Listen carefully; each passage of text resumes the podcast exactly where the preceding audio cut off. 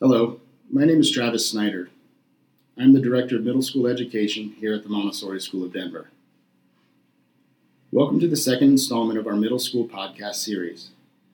During the next few moments, I'm going to walk you through a brief overview of the Montessori planes of development, and we'll conclude with some tips and suggestions for how to navigate the adolescent years. This information will help you understand the framework of Montessori's philosophy as it pertains to her approach to education specifically, educating the whole child. It will also give you some context for why children's behavior and focus shift so significantly during the middle school years. You will find a planes of development chart on the podcast page. I recommend that you look at this while listening to this recording, as I will reference it throughout. One of the major differences between Montessori's approach to that of the traditional education system is that she understood that children have unique social and emotional needs at different stages of development, and that these needs exist regardless of academic expectations. Whereas the traditional educational approach tends to look at academics as a linear progression that is divorced from the developmental needs of a particular age, Montessori understood that the only way to truly guide a child toward becoming a confident, competent, empathetic, resourceful, and effective citizen was to view the educational process through a holistic lens. In short, we as parents and educators must be aware of the particular needs of a child at each stage of development in order to guide them in the most effective way possible. Montessori identified four unique developmental stages, which she coined planes. The first plane, infancy or early childhood, runs from birth to six years of age. The second plane, childhood, from 6 to 12 years of age, the third, adolescence, from 12 to 18 years of age, and the fourth, adulthood, from 18 to 24 years of age. For some reason, she ended the final plane of development at 24, even though most of us can probably agree that very few 24 year olds would be considered adults in our current time. Let's take a look at the planes of development chart for a moment so that I can explain the basic structure. In the diagram, you will notice a horizontal line running from 0 to 24. This is the timeline of life. It is, just as it sounds, a timeline that continues from birth onward. Below this line, you will see four inverted triangles. Each of these triangles represents a plane of development. Maria Montessori identified two distinct phases within each plane of development. The first half of each plane is marked by increased developmental activity, which peaks midway through the plane. This is called the progression stage. Once the child hits the halfway point, she will begin the retrogression stage, which is marked by a slowing down or tapering of activity. This isn't to say the child isn't still developing, she is. However, this period will seem calmer and perhaps more purposeful than the activity witnessed in the previous three years. At the end of each plane, the child reaches a point of equilibrium before beginning the next plane of development. Let's look at the first plane of development for illustration purposes. From 0 to 3 years of age, a child undergoes significant changes. On the chart, this is represented by the first leg of the triangle, leaving the timeline of life and headed toward the midway point. During these three short years, a child goes from birth to being able to walk, talk, feed herself, and most can use the bathroom on their own. From three to six years of age, the child is still learning and absorbing new information, but activity is tapering off. When a child reaches six years of age, she is at a point of equilibrium and prepared to move into the second plane of development. It is important to note that each plane is marked by different levels of activity.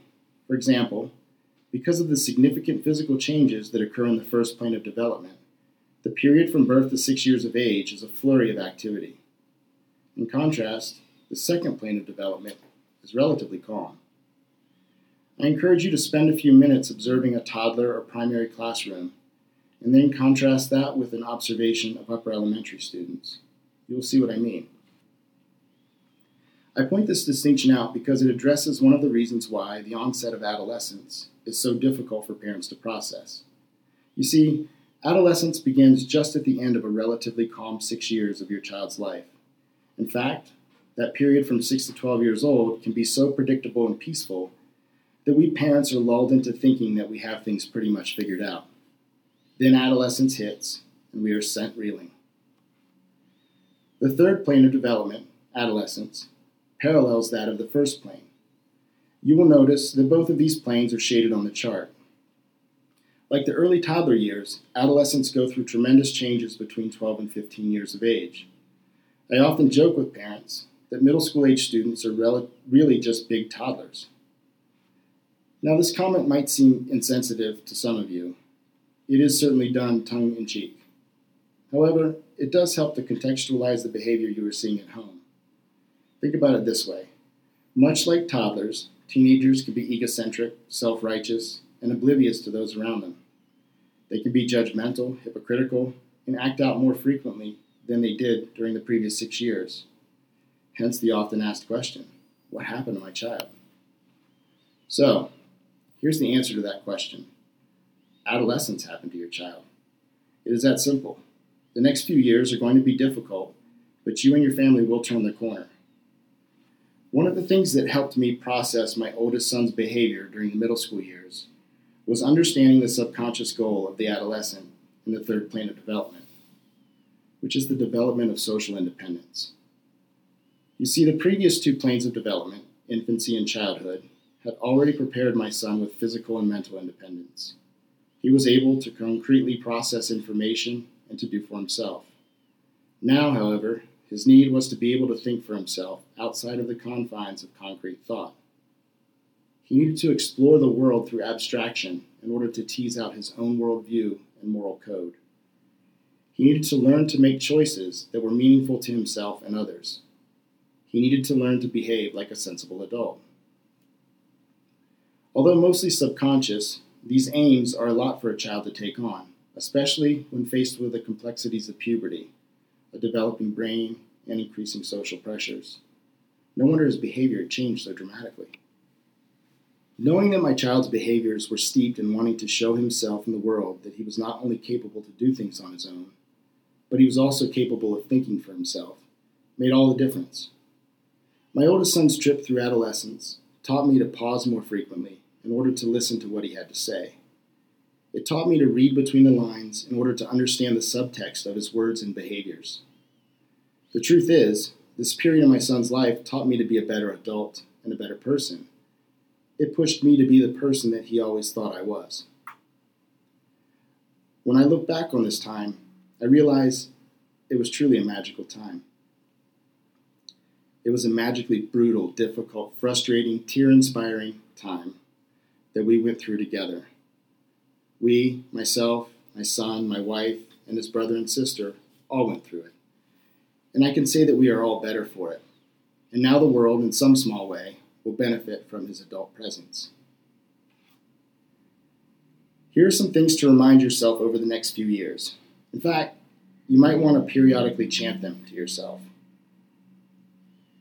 Adolescence is messy. Adolescence is a stage in my child's life that needs my patience and understanding. My struggles as a parent are much easier to navigate than the struggles my child is going through. This is a very sensitive and often insecure time for my child. I need to be sensitive to the needs of my child, even when she is being disrespectful.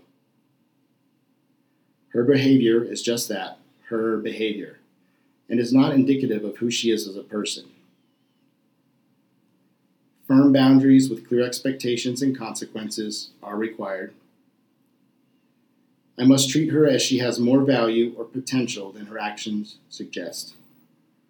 My job is to help my child become a confident, empathetic, and confident adult. It is okay for me to make mistakes because I am human. I must, however, show my child that I am willing to own my outbursts and will seek to behave better moving forward. As a teacher and parent, I believe that the best thing you can do is to prepare yourself with information. Ask a lot of questions. I also encourage you to avoid the draw toward negatively commiserating with friends or family members over the trials and tribulations of this age. Sure, sharing and venting can bring brief comfort, but they can also serve to distract you from the true work ahead. Try to muster a growth mindset when faced with these difficulties. Seek solutions instead of becoming mired down in the frustrations. Remember that these are not alien creatures that have recently taken up residence in your home. These are your children. The next few years will have their difficulties. Remember that you aren't in this alone. We here in the middle school program are focused on ensuring your child's success and are very well practiced in working with the peculiarities that come with this age. We are always here to help, so don't hesitate to reach out. Please tune into the next installment where we will discuss the teenage brain. Thank you.